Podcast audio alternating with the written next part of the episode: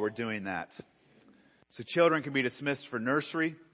Also, I should say the, the update is not simply because of, of the special offering. We are planning on doing a monthly update, um, focusing on at least one of our, our missionary families or one of our missionaries that we support. And, um, so that's something we want to try to do to just to keep in front of you, um, our missionaries. It's ways that we can be reminded to pray for them and also to show where the offering that you are taking up, part of the offering you take up every week goes to support them. So if you have your Bibles, turn in Mark chapter 14, verses 26 through 52 is where we'll be reading. Then if we could all just jump on a plane with Ronnie and Gary tomorrow, we could go to this place, to the Garden of Gethsemane. Dark Night in the Garden is the title of this morning's message. Let me begin by reading. I read from the ESV, but please follow along in whatever translation you have in front of you. And when they had sung a hymn, they went out to the Mount of Olives and Jesus said to them, you will all fall away. For it is written, I will strike the shepherd and the sheep will be scattered. But after I am raised up, I will go before you to Galilee. Peter said to him, even though they all fall away, I will not. And Jesus said to Peter, truly I tell you, this very night, before the rooster crows twice, you will deny me three times. But he said emphatically, if I must die with you, I will not deny you. And they all said the same. And they went out to a place called Gethsemane. And he said to his disciples, sit here while I pray. And he took with him Peter and James and John and began to be greatly distressed and troubled. And he said to them, my soul is very sorrowful, even to death. Remain here and watch. And going a little farther, he fell on the ground and prayed that if it were possible, the hour might pass from him. And he said, Abba Father, all things are possible for you. Remove this cup from me. Yet not what I will, but what you will. And he came and found them sleeping and he said to Peter, Simon, are you asleep? Could you not watch one hour? Watch and pray that you may not enter into temptation. The spirit indeed is willing, but the flesh is weak. And again he went away and prayed saying the same words and again he came and found them sleeping for their eyes were heavy and they did not know what to answer him. And he came the third time and said to them, are you still sleeping and taking your rest?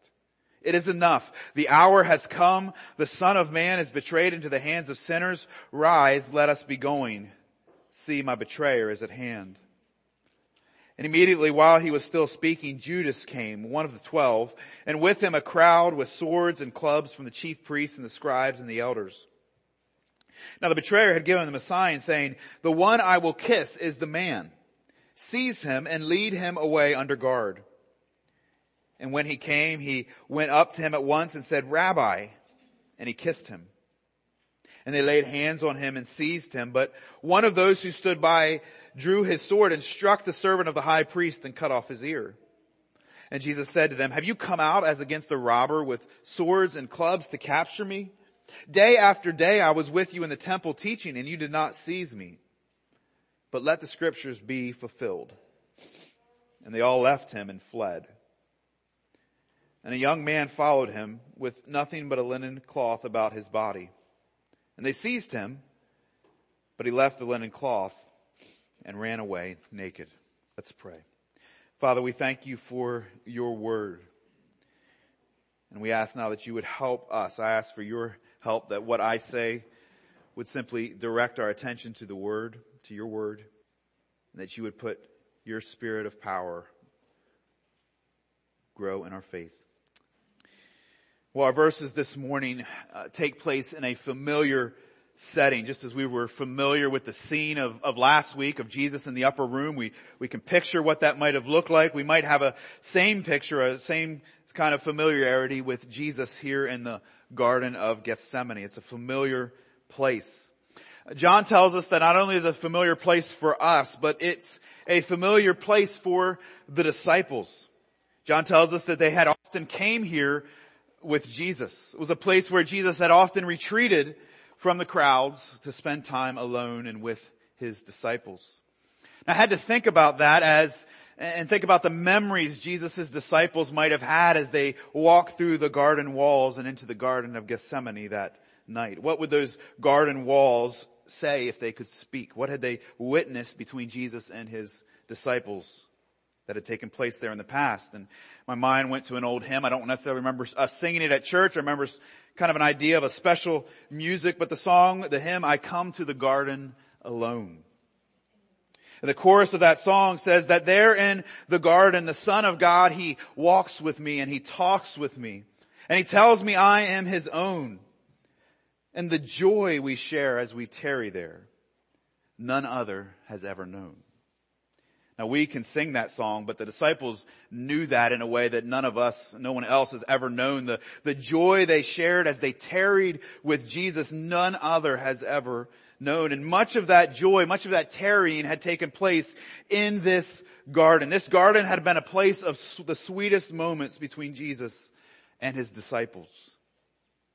But tonight, the tune would be very different. And a different hymn might be sung. The hymn, Go to Dark Gethsemane. Tonight, Gethsemane, on this night that we read, Gethsemane is and will be a place of darkness. Jesus warns his disciples of this as they are making their way. Their opening passage is as they are walking to the garden from the upper room in Jerusalem. And as they are walking, he tells them what this night will hold here in the garden. And tonight he says the words that were written by Zechariah the prophet will be fulfilled. And those words are in Zechariah 13. I will strike the shepherd and the sheep will be scattered. The shepherd is about to be struck and the sheep are about to be scattered. That's what this night holds for Jesus and his disciples in the Garden of Gethsemane. In the midst of it, Jesus says, you will all fall away. Shepherd will be struck, the sheep will be scattered, and you will all fall away. Fall away here does not mean a final falling away, it doesn't mean a permanent falling away, but in this context, that, that word means that they will lose their courage commentator by the name of Wessel says it means not that the disciples will lose their faith in Jesus, but that their courage will fail them and they will forsake him being Jesus. If we read on in the Zechariah passage that Jesus quotes from, we see that this scattering of the sheep would scatter them into places that are places of refinement and places of testing. Awake, O sword, against my shepherd, against the man who stands next to me, declares the Lord of hosts strike the shepherd and the sheep will be scattered.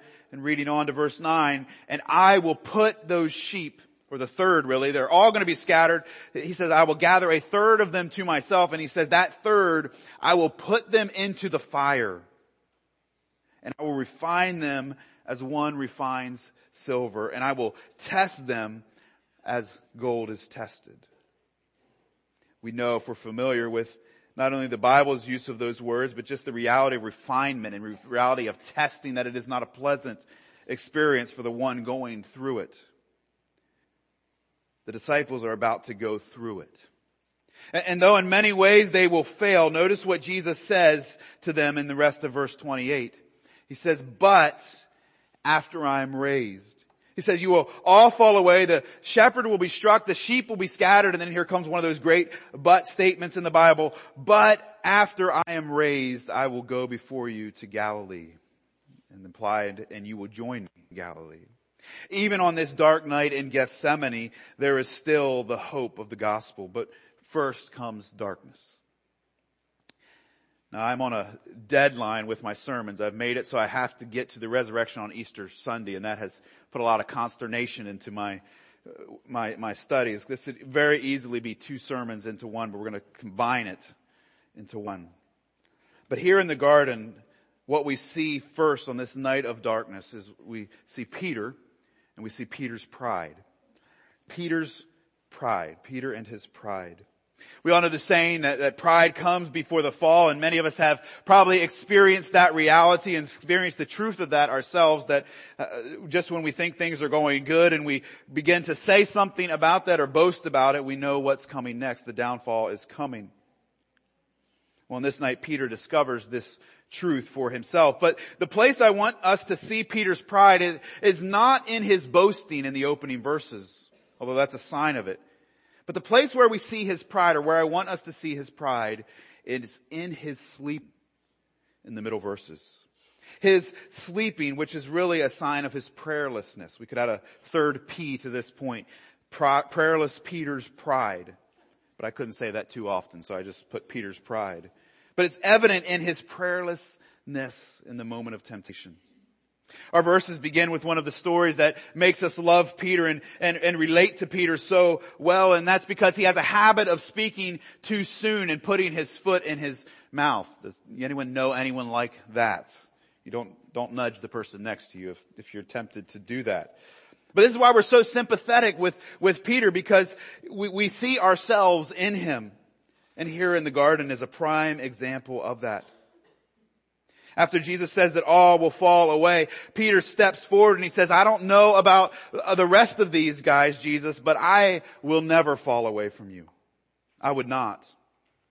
Jesus then tells Peter what this falling away will be, what this will look like, at least for Peter. And he says, Peter, you're going to deny me. Denial is how Peter will fall away. But notice, not denial once, not denial twice, but three times, Peter, you will deny me. Three times before the rooster crows twice.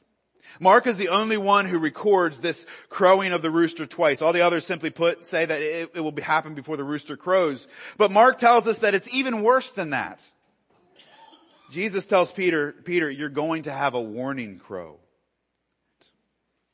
Next week we'll see that that's exactly what happens. Peter denies Jesus once. The rooster crows off in the distance for the first time, but Peter keeps right on going and denies him two more times before the next crow.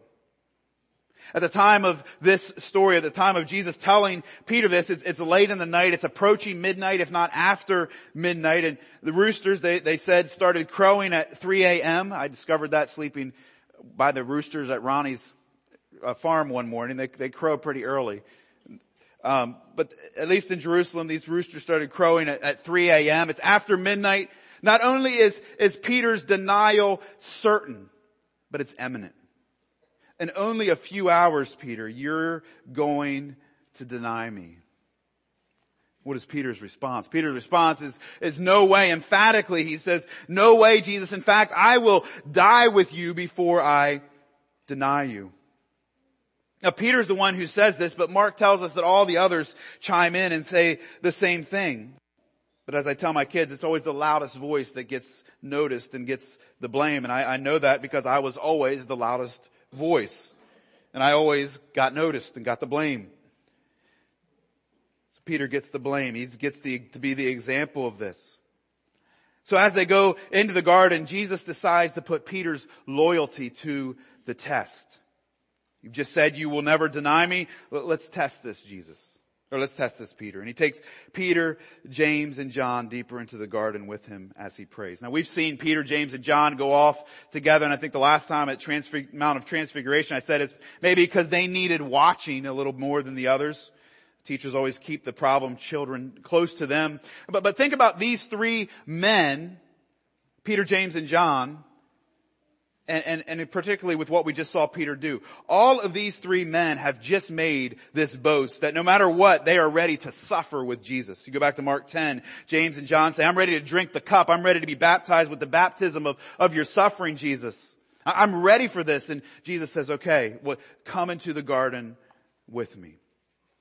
Stein says, now those who bravely claimed their willingness to suffer for Jesus would have the opportunity to prepare for it. Just as Jesus would prepare for his suffering by watching and praying in Gethsemane. But instead of watching and praying, we, we know that these three spend their time sleeping, getting their rest. Now we could excuse these three. It's been a long day. If we think about their day, they just eaten a big Passover meal. Their, their stomachs are full. It's late at night. And we could excuse them, but we would be excusing them because we know that if we were there, we would be joining them. We would be sleeping as well. But remember what Jesus has just told them. All of you are going to fall away. All of you are going to lose your courage. All of you are going to deny me. In just a few hours, you are going to fail. And how do they prepare for that moment of temptation? Jesus comes back to them the first time and, and, and, tells them Simon. And just, just notice first of all that we refer to him as Peter. We know that Simon was his original name. Jesus gave him a new name, Peter, which means rock, but Jesus says, you're not acting like a rock. It's like when your mother uses your middle name. You know you're in trouble. Simon. Simon, are you you just boasted you would be willing to die with me, but you can't even watch with me one hour. Can't even stay awake. Watch and pray that you may not enter into temptation. This is the, the verse that drew my attention most this week with this point. The spirit indeed is willing, but the flesh is weak. The spirit is willing, Peter, but the flesh is weak. Spirit here refers not to the Holy Spirit. It's not capitalized spirit, but it refers to their human spirit, their, their will, their desire. And Peter, and Jesus says, Peter, I know your spirit is willing. Peter, I know that you do not want to fall away. Peter, I know that you are resolved to remain faithful. But Peter, here is what you're missing. Your spirit may be willing, but your flesh is weak. Peter, you may not want to fail me, but want to is not enough in the face of temptation. Peter, you need to pray. And I say this is Peter's pride because Peter is assuming he can do this on his own.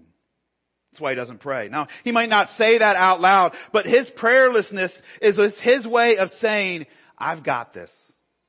I know temptation is coming, Jesus. I know that you said we'll fall away, but Jesus, I've got this. Jesus, I am strong enough. And Jesus says, Peter, you may be willing, but Peter, you are weak. Your flesh is weak. And then as if to prove the point, Mark says their eyes were heavy. Their eyes were heavy. They're reminded and they point to us to the reminder of the weakness of our flesh.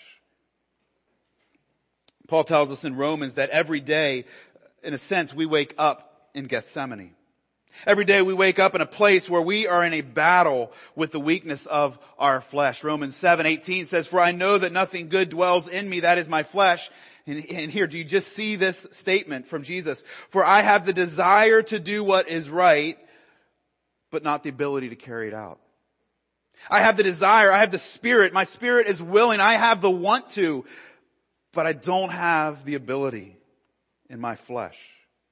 Desire is not enough. Your spirit may be willing, but your flesh is weak. Weak in Mark 14 could be translated as sick or, or, or, ill. Your flesh is weak. Your flesh is sick. Your flesh is ill because your flesh is fallen.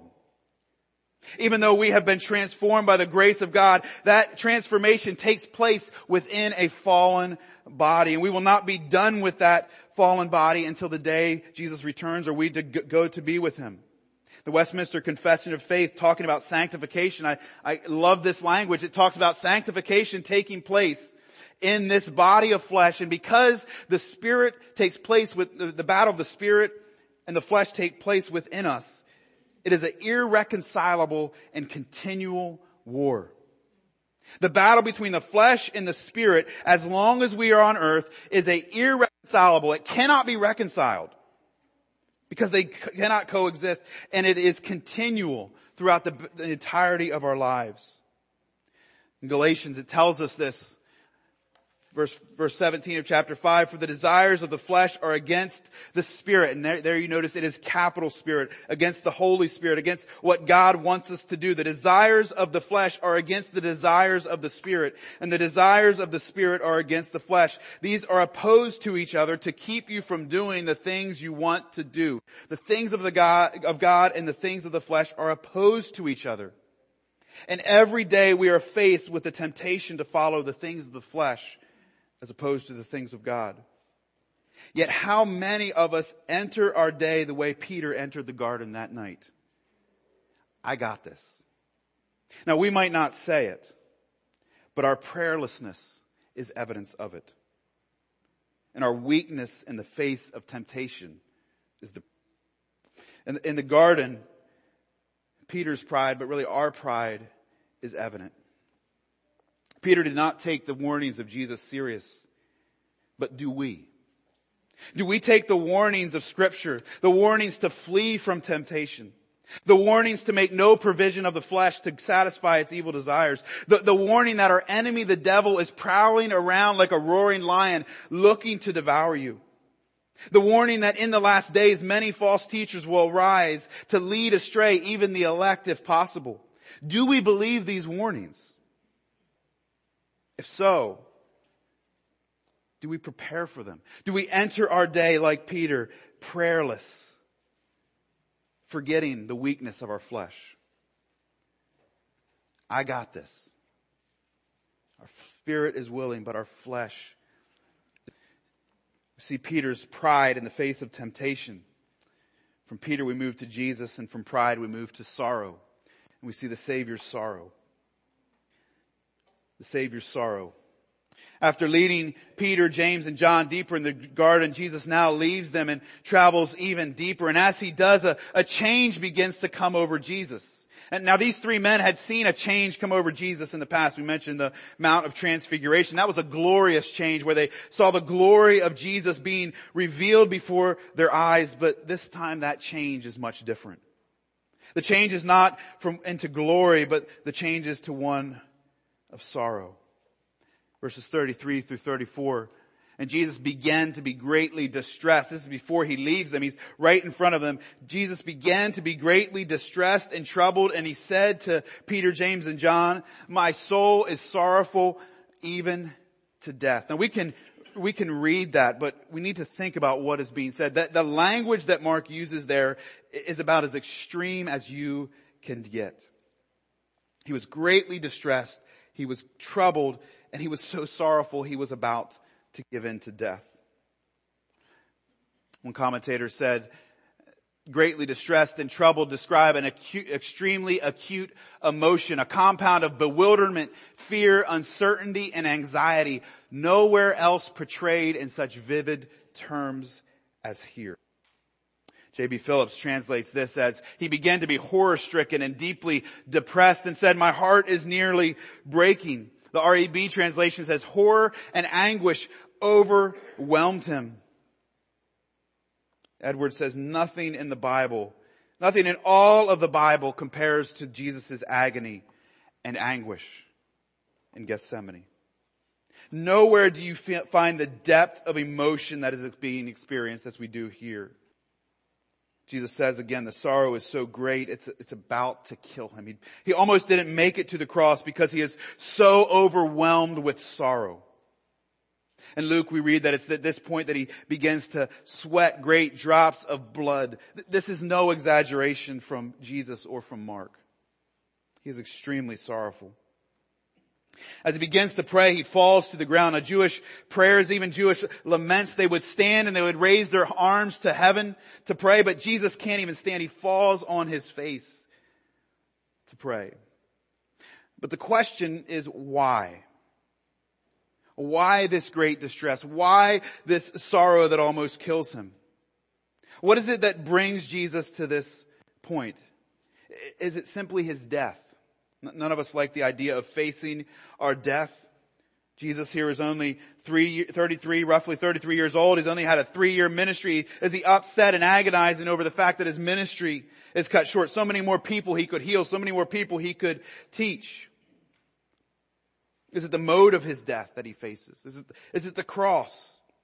Now, certainly that would cause anguish and fear, and we'll see that over the next few weeks. The suffering that Jesus experienced on the way to the cross and on the cross was the greatest suffering imaginable. In fact, they created a new word for it when they, when they described the pain of the cross, excruciating. There was not a, a word to describe the pain that is experienced on the cross, so they made up a new one, excruciating from the cross. But as many commentators pointed out, how many martyrs do we read that have gone to similar deaths much more composed. They go to the stake where they would be burnt alive. They go silently. They, some even go singing joyfully.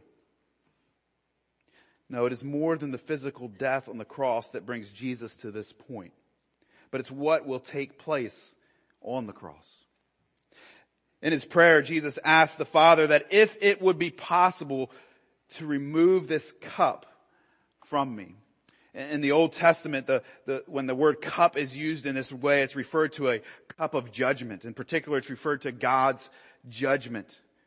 What overwhelms Jesus with sorrow is that on the cross, He will drink down to the last drop the cup of God's wrath for the sins. And the reason that He will experience the wrath of God is because of what we read in 2 Corinthians chapter 5. Verse 21, we love this verse. For our sake he made him to be sin who knew no sin so that in him we might become the righteousness of God. And we love to quote that verse. We love to celebrate that verse and think about how that verse applies to us and the reality that it has secured for us. But think about the reality that it means for Jesus. He who knew no sin became sin. He became, he was made to be sin. This is why Jesus cries out, is there any other way? And the answer is no. In God's perfect plan of salvation and redemption, there was no other way for the salvation, for salvation outside of this. Jesus was made sin. And just think about that in terms of your sin. Your sin as an individual, all of it placed on Jesus. Those sins that you have repented of but hope no one ever finds out about. Those deeds of darkness that fill you with agony every time you think about them. But not only the big sins, all the little sins that we commit every day. Sins of doing what we should not do and sins of doing what we should not do. All of them collected as it were and accumulated and gathered together and in one moment put on Jesus. Now multiply that out. From the first man, Adam, to the last man, the one who will be saying as Jesus comes through the clouds, he'll, he'll he or she will be declaring Jesus is Lord and Jesus will appear. Every single person who lived, who receives the gift of salvation, receives that gift because their sins, all of them were placed on Jesus. We celebrate the miraculous conversions. We celebrate the man who on, who on death row and whose deeds are too horrific to even mention in a context like this. He receives salvation. Hallelujah, we say. His sins. He sets free from his sins, but how is he set free from his sins? His sins are placed on Jesus on the cross the woman who spent her life in prostitution, the man who cheated thousands of people for years, the drug addict, the porn addict, the murderers, the rapist. We call on all of them to repent. We say, wouldn't it be wonderful if they turn from their sins and turn to Jesus? And it would be, but realize what that means. James Edwards says, Jesus answered for every sin and crime and act of malice and injury and cowardice and evil in the world. This is why he falls in the garden.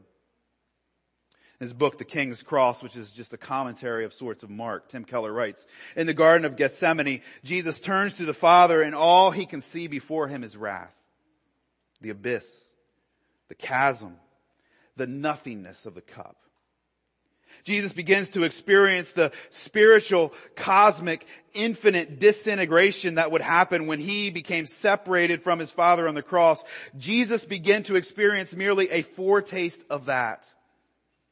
And he staggered. Do you see the cost of your salvation?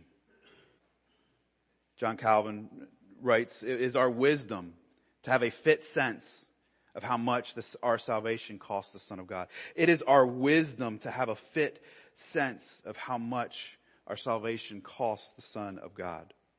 This is why in Hebrews chapter 10, the author of Hebrews writes, how can you return to those sins which, which cost the Son of God such suffering on the cross? It's like trampling the Son of God under our feet to turn back to sin. Look at the cross. Look at the cost but perhaps even stronger than we see on the cross. Look here in the garden. Salvation is the free gift of God, Romans tells us, and it is free for us, but it was costly for Jesus. It was not a cheap grace or a cheap salvation. that we can take hold of and simply go on and live the way we want to live. Jesus cries out to the Father in this moment. He says, if there is any other way, and the word he uses to cry out is the word, I'm not sure if I have it up on here, yeah, it's Abba. Abba, Father. This isn't a word that Jews would have typically used to describe God. It's a word that we're encouraged to use to describe God, but it's a word of intimacy. It's a word of relationship. It's, it's the word Papa or, or Daddy. Jesus in the garden cries out, Daddy! Have any of your kids ever cried out that name in desperation? If you have, you know the experience that you feel in that moment. You, you, you run to that child. You, you want to do whatever you can to help and to alleviate their suffering, their pain, their confusion. But what is the father's answer? The father's answer is silence. Not because he does not love his son. And, and, we don't view this as, as the father doing something against the will of the son. We, we read it early in our scripture that this salvation was planned before the beginning of time. Jesus had submitted himself to this plan before the beginning of time. But now here in the moment we see the agony and the suffering. We, we read Hebrews and it says, for the joy set before him, he went to the cross. But the joy was not the cross. The joy was what the cross accomplished and what laid on the other side. It was with trepidation. It was with anguish. It was with, it is with suffering and sorrow that Jesus goes to the cross. And the Father says there is no other way. So Jesus says, not my will, not my will, but yours be done. Throughout his ministry, we've seen time and time again Jesus say, I'm here to do my Father's will. I'm here to do my Father's will. And here in the garden, despite that what he knows that means, he says, I'm here to do my Father's will. We talked about learning from Peter's prayerlessness in the face of temptation, but here we can learn from Jesus' prayerfulness.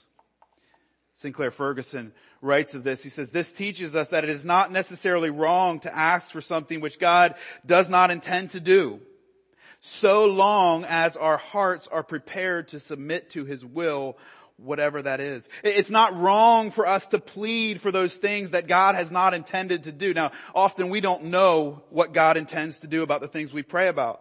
But Ferguson said it's not wrong, and Jesus teaches us it's not wrong to plead with God for an outcome that might not be His plan.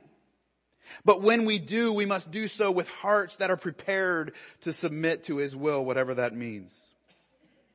That's why it's good when we're pleading with God to follow Jesus' pattern by closing with these words, this is what I want, God, but not my will, but yours be done. Stein says, herein lies faith. Herein lies faith. The ability to request openly another destiny than the one God has chosen, but ultimately submitting to God's will, whatever this may. To openly request another destiny than the one God has chosen, but ultimately submitting to God's will, whatever this may involve. That is what faith looks like. Three times Jesus pleads with the Father and three times he returns to find the disciples asleep. But on the ter- third time he says, this is enough. The time has come. My betrayer is at hand and the scene in the garden changes from sorrow to solitude as Jesus is left alone. Peter's pride, the Savior's sorrow, the disciples' desertion. As Jesus says those words, the time is at hand, my betrayer is here, Judas enters the scene. Mark says that he enters or enters with a crowd. John says he comes in with a Roman cohort, which would be 600 to a thousand Roman soldiers. The garden quickly is very full of people, full of angry people, full of armed people. But all the gospels tell us that at the head of it all is Judas and the religious leaders, finally having their moment to fulfill their long awaited plot to kill Jesus.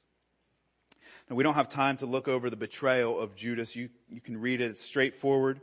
You, you can read it and, and see the sleaziness of Judas in it all.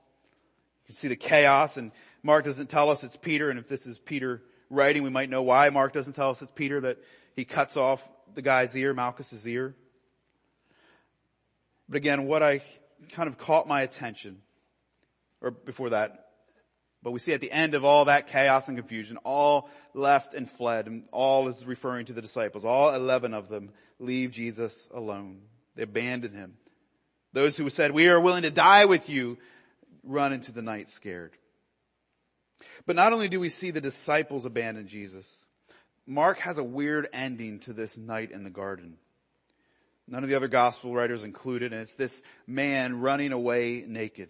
The young man followed him with nothing but a linen cloth about his body. They seized him and he left the linen cloth and ran away naked. Now church tradition tells us that this is John Mark. This is the author uh, of Mark. This is Mark putting himself into the story. And this is why Mark's gospel is so vivid, so detailed, because he saw it all. Even when the disciples were asleep, Mark saw it all. Some think that if the Last Supper took place in, in his house, Judas came. I remember Judas leaves in the middle of the meal. Judas gets this band of people. They come to the house, find out Jesus isn't there, and then they go to the garden. Mark is sleeping. He hears them. He quickly wraps himself in a bed sheet and runs out and follows, follows them to see what's going on. Again, that's church tradition. But I think there is something significant about this unnamed naked man in the garden as Jesus because we have seen this. We have seen this before. Just think about this. A naked man in a garden running away from God as the presence and the power of sin is falling. Genesis chapter 3 in the Garden of Eden.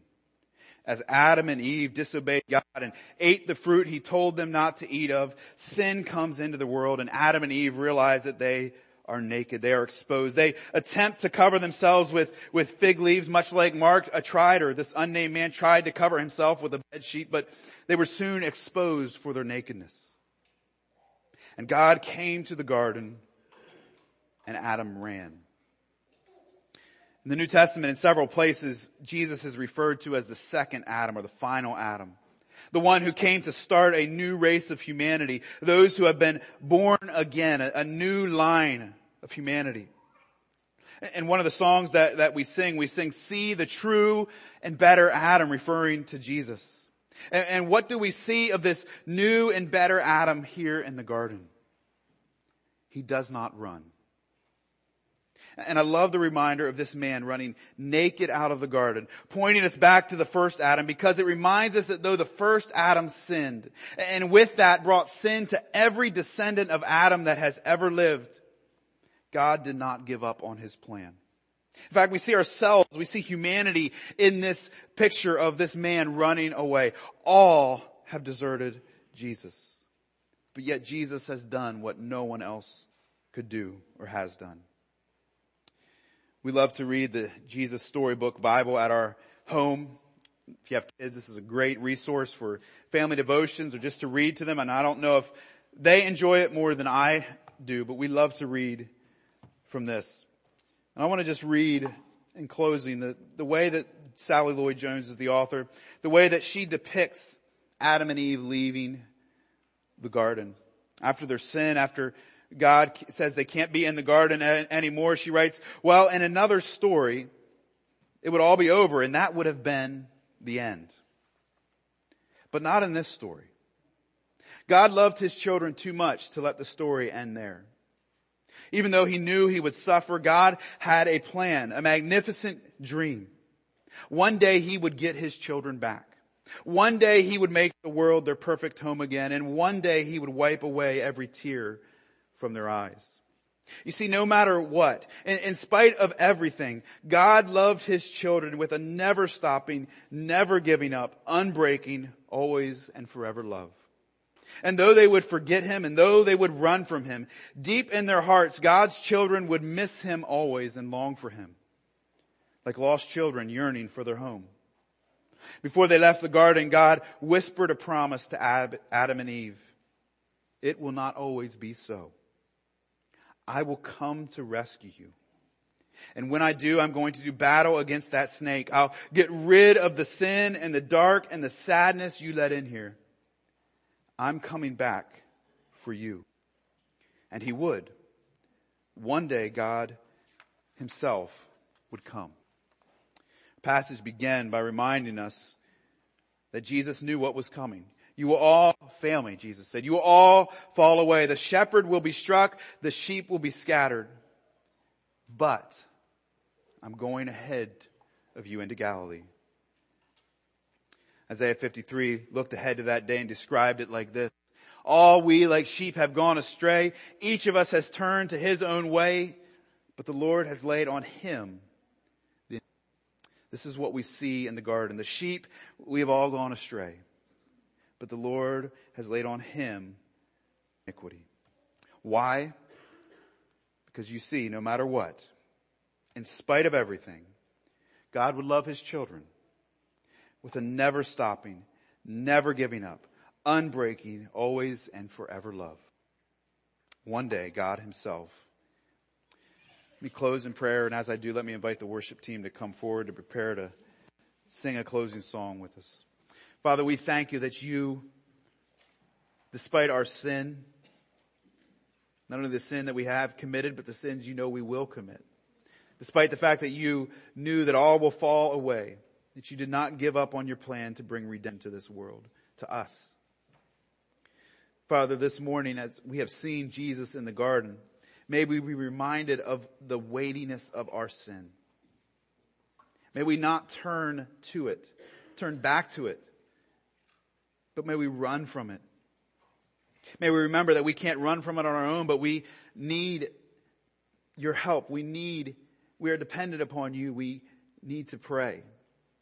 Father, would this be a reminder to us, Father, that though our spirit is willing, our flesh is weak, must come and ask for your strength. Let me invite you to stand